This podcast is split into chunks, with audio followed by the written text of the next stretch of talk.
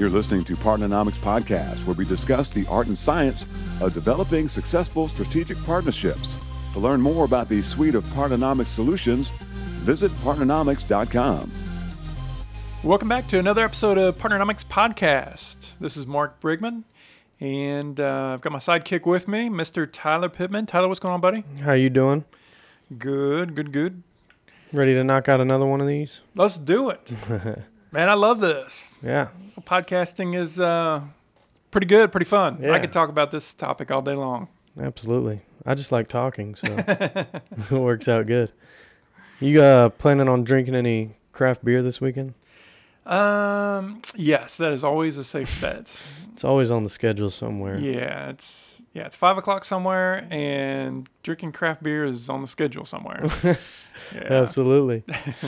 We love us a little bit of craft beer. So you uh, you've been digging into these IPAs, man, Indian Oh, Pale Ales. Absolutely. Oh, you know what? Hey, I forgot to tell you this, but so I I bought us uh, an IPA kit. Yeah? Yeah. Heck yeah. So Tyler and I we we've done some brewing. yeah. So we've been uh, home brewing for years, and uh, we busted out a batch. That was probably two months ago, something like that, six eight weeks ago. Yeah, we were trying to mirror our one of our favorites, Tank 7 from Boulevard Brewing Company. Uh what what how what'd you think? You think it turned out all right? I think it turned out all right. Uh, definitely drinkable, but it was just to me it was kind of too sweet. It was kind of it was it was kind of boring. Yeah, that's what we both had agreed on. Well, we ended up mixing it. Well, that, that was actually a good call. Yeah, heck yeah, because we like them. We like the hops, so it added a little bit of a little bit of skip to it. Yeah, drop in just a, a little bit of hops, a little bit of uh, an IPA, and yeah, it definitely gives it a little bit of a a bump, and Yeah. it made it made it really solid. But yeah, I figure we just we'll just go with like a straight up IPA, and Yeah. um, actually I think it's a, a West Coast Okay. is what I what I got us. So And you've always said those are they kind of have a hop competition sometimes, right? See who can get the hoppiest beer. yes, Sometimes I- it's a bit of an overload, though.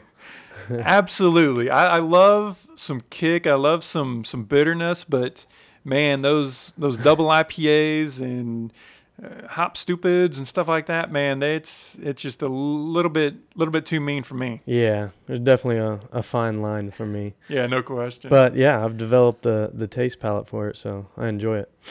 Well, we're pretty lucky here in Kansas City, man. Have a lot of different Yeah. uh, microbrews and breweries to, to go check out. So it's it's a Mhm. fun scene. Yeah, absolutely. Well, let's let's get into it. Let's uh, start with a couple questions we had in from the website, like we did last episode. It's it's good to see, you know, people asking questions and wanting to pick our brains a little more. And Yeah, what's the easiest way to uh, for people to submit questions? uh, you can either send an email to uh, podcast at park- partnernomics.com and we'll get those answered for you uh, either on here via email back to you. But we would like to answer them on here because, you know, we got time to talk for, talk about it. So Well, other people probably have the same question, right? yeah, absolutely. So then we can just answer somebody else's question as well. So, so first up, we have uh, Jessica, and Jessica asked if every partnership has to have a contract. Good question. Um, does every partnership have to have a contract? My short answer is yes, if you want the partnership to do something for you. Right. So it'd be you're recommending there be a contract. Yeah, I do. Right. So, yeah, I guess a partnership at its most basic form is when two people, two entities, you know, agree to provide value to each other. Mm-hmm. Um, but it's been my experience that if you if you don't have some sort of a written agreement in place, the commitment is zero, and usually the output is zero. Mm-hmm. And even if you do have a contract in place, it still doesn't mean that you necessarily have strong commitment or output that comes from it. Um, so, yeah, Jessica, great question. Uh, I would say yes, especially if you are really depending on this partner as a part of your business. you definitely want to to have an agreement, a written agreement uh, with them, and specifically have some performance deliverables. If you're if you're counting on this company to perform marketing activities, to develop technology for you, to be a, a, a lead generation or a sales generation, a revenue generation partner for you, um, that that company is probably going to be vital or critical to your success. Mm-hmm. And if you want the partnership to, you know, if you want the, the partnership to work, if you want that partner to perform for you and, and be able to count on them, it definitely makes sense to take the time and put a solid agreement in place. Yeah. I mean, my two cents on that, I've always lived by you get out what you put in. So you might as well agree to them, you know, putting in a amount of effort so that you're, I mean, it just maximizes the results, you know? Yeah, there's a famous saying that, you know, in the contracting world, if, if it wasn't written, it wasn't said. You know, if it wasn't written, it didn't happen. and so it's the, you know, the power of having a written agreement and it really just gives you a document, both parties, right? It gives you a document to go back to Mhm. and to, to look at, to review, to see what you know the, the intent was. Another component to this question is even, you know, say at a larger organization, a lot of times the people that execute the partnerships you, that, that sign, right, they negotiate, they sign the agreements, it's not the same people or the same team that manages or executes the partnership. Mhm. And so, even from that perspective, it's a little bit of a twist uh, on your question, Jessica. But um, the importance of having an agreement explicitly stated allows people to go back and just see what was the intent of the partnership and what were the deliverables for that. I'd also be remiss to say that, uh, you know, it's, it's commonly said, and we say it all the time, that if you have to go back and look at the contract after it's been signed, something's wrong with the partnership, Right. right? Because it should be about the relationship and about the commitment and providing value to each other. Um, but yes, I, I think you definitely want to have a written agreement in place. Absolutely. Well, moving on to our second question from Kevin. Kevin is from Ohio, and he asked if you would recommend using a term sheet, and if yes, what is the best process he could follow? Kevin, great question. Um, I've heard, give I've you heard you mention a lot about term sheets, so I'm going to give you the short answer on this one because uh, we have an entire lesson in uh, in our curriculum where we we talk about this. It's the five phase partnering process. Uh, we go into great detail and, and give examples, uh, templates to use for the term sheet. Short answer: Yes, absolutely use a term sheet. Um, so let me talk about what a term sheet is.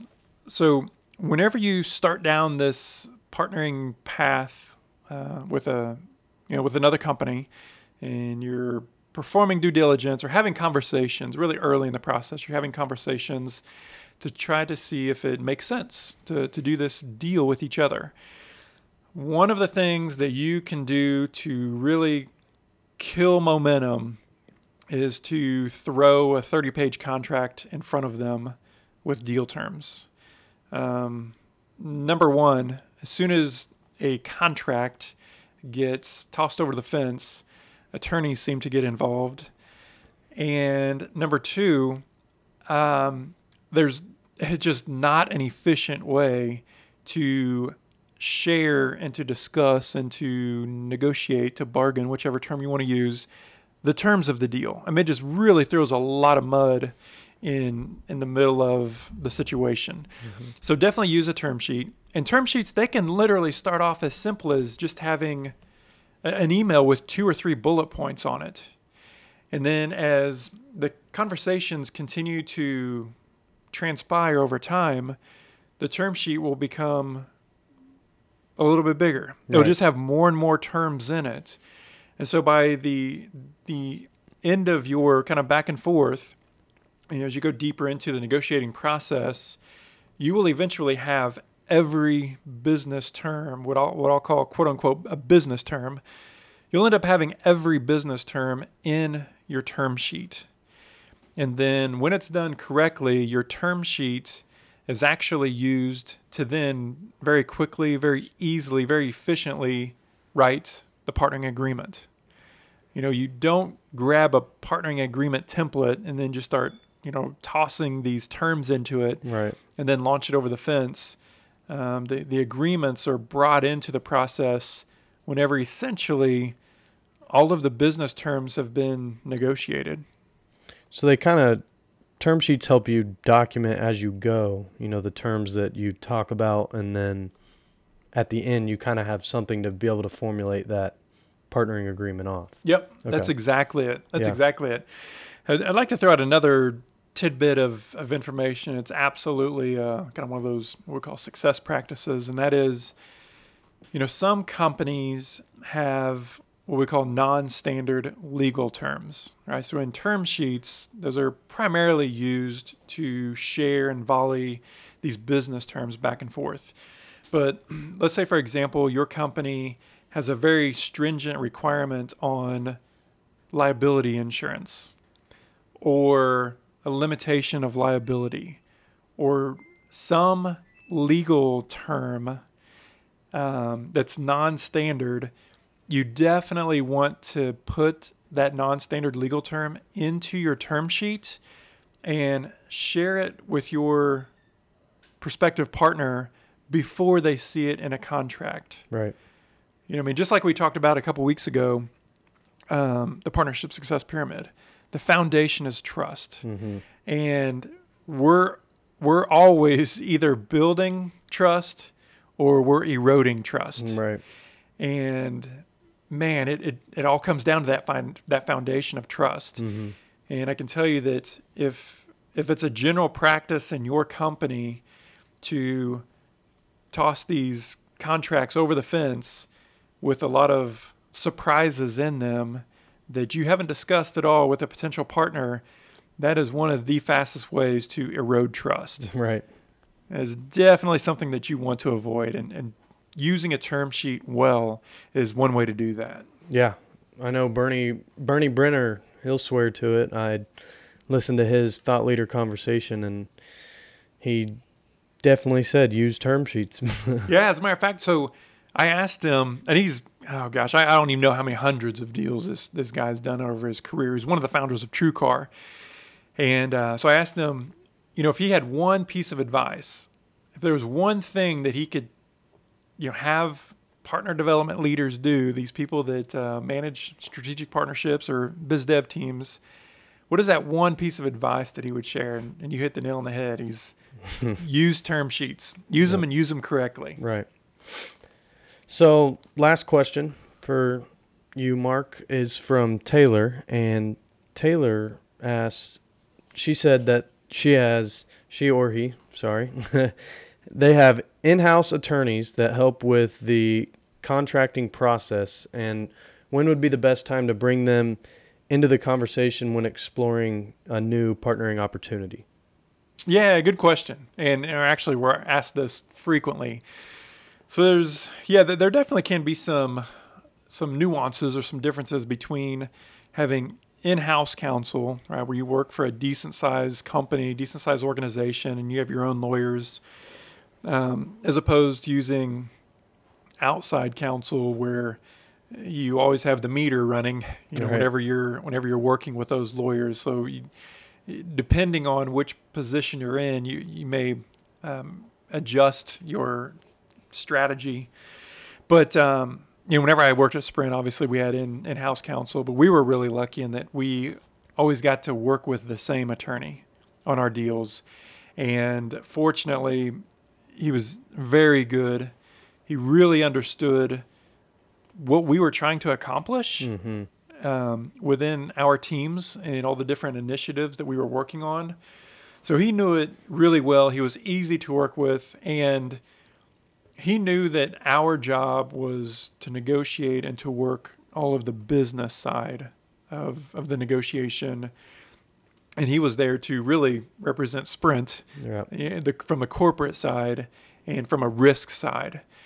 And so, you know, that's the way that I view working with attorneys is the the, the biz dev person, the strategic partnering person, they are the ones that want this partnership or see an opportunity for the partnership, they're the ones that are intimately familiar with the strategy of what the business is trying to accomplish.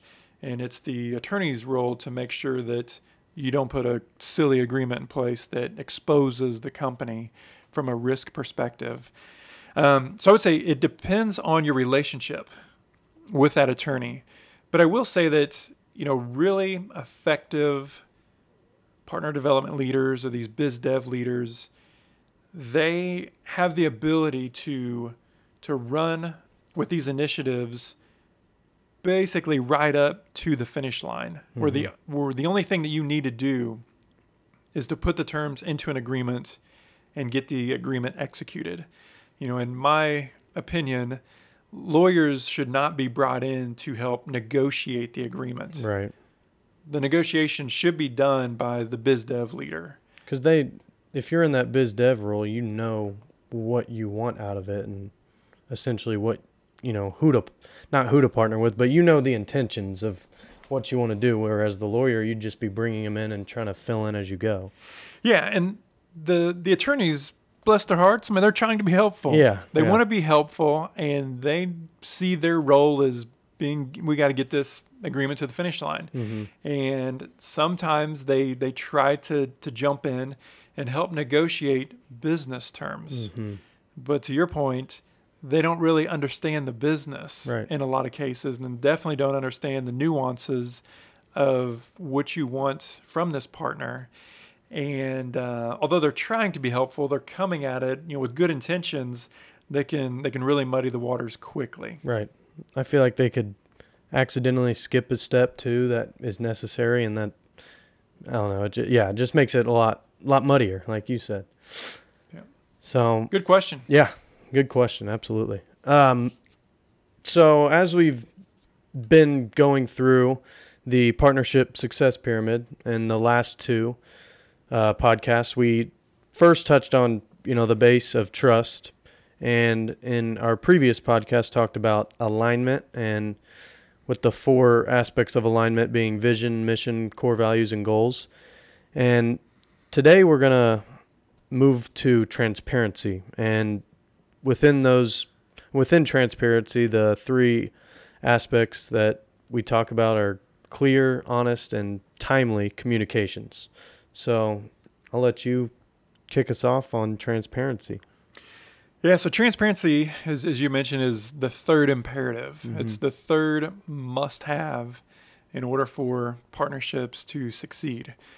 And so transparency, I guess a synonym or another word that we could use is, is just effective communication. But but transparent or transparency to me goes one step further.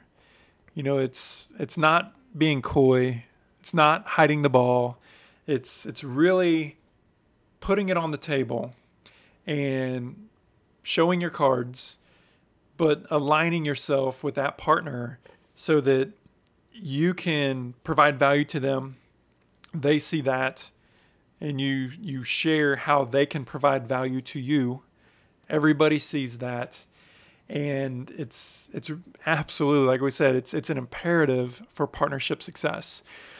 And so yeah, you mentioned there there are three different components: clear, honest, and timely. And and and those are very intentional words that we use. And so the the first just being clear it's it's one it's it's allowing your partner to very simply, very overtly understand what you're signing up to do and what you're accepting obligations for and what you expect your partner to sign up for, um, to to be obligated to provide. I mean, a partnership is is worthless unless there are some obligations, some outcomes that are going to come of it. Right. Yeah. So the second one being honest and I have found in personal experiences that you know, honesty is the the best policy. that's the saying, right? Yeah, that's how it goes from what I remember. But I mean, I yeah, being honest, it is so important and I think just relationship building, but to the partnering aspect of it, I can definitely see where it is increasingly important. Yeah, each of these components, as you see them, um, I mean, it, it all goes back to trust, right? It Mhm. all goes back to the foundation. So, you know, the alignment that we talked about uh, last podcast, transparency here. Um, but even these subcomponents, clear, honest, timely communications, each one of those, they either add to trust or they take away from trust or Mhm. they erode it. And on the honesty side, it's not necessarily saying, you know, don't lie. Right. Of course, that is part of it. Mm-hmm. But but even kind of on the flip side, let's say you have to be the bearer of bad news. You know, a lot of times we just we don't want to be the bearer of bad news. Mm-hmm. And whenever we have these different partnerships, um, you know, we have to execute our plan. We have to accomplish our goals. We have to hit these milestones. And sometimes bad things happen Right. and we miss a deadline. We, we you know, whatever the case is, and we need to be able to, you know, be super honest, and you know, just let them reach out, talk to that partner. Hey, we dropped the ball. A happened, B happened, C happened, whatever the case is. Be transparent. Share with them, you know, that honesty. Be willing to be vulnerable. And it's amazing how that can actually turn into a trust builder Yeah. and a relationship builder. You know, honest, uh, obviously, if if we consistently drop the ball, that's a competency issue, and that's a that's a major problem. Yeah. But that's something different. Yeah.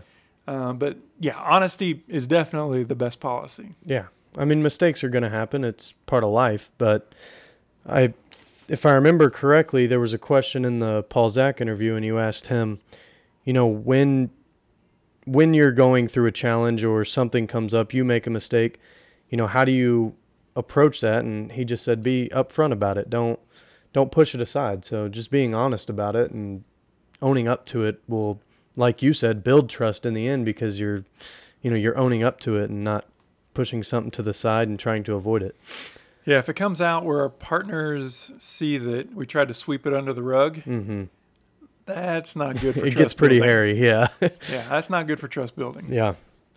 Uh, so last element here is timely communication, and there's not nothing better than being on time.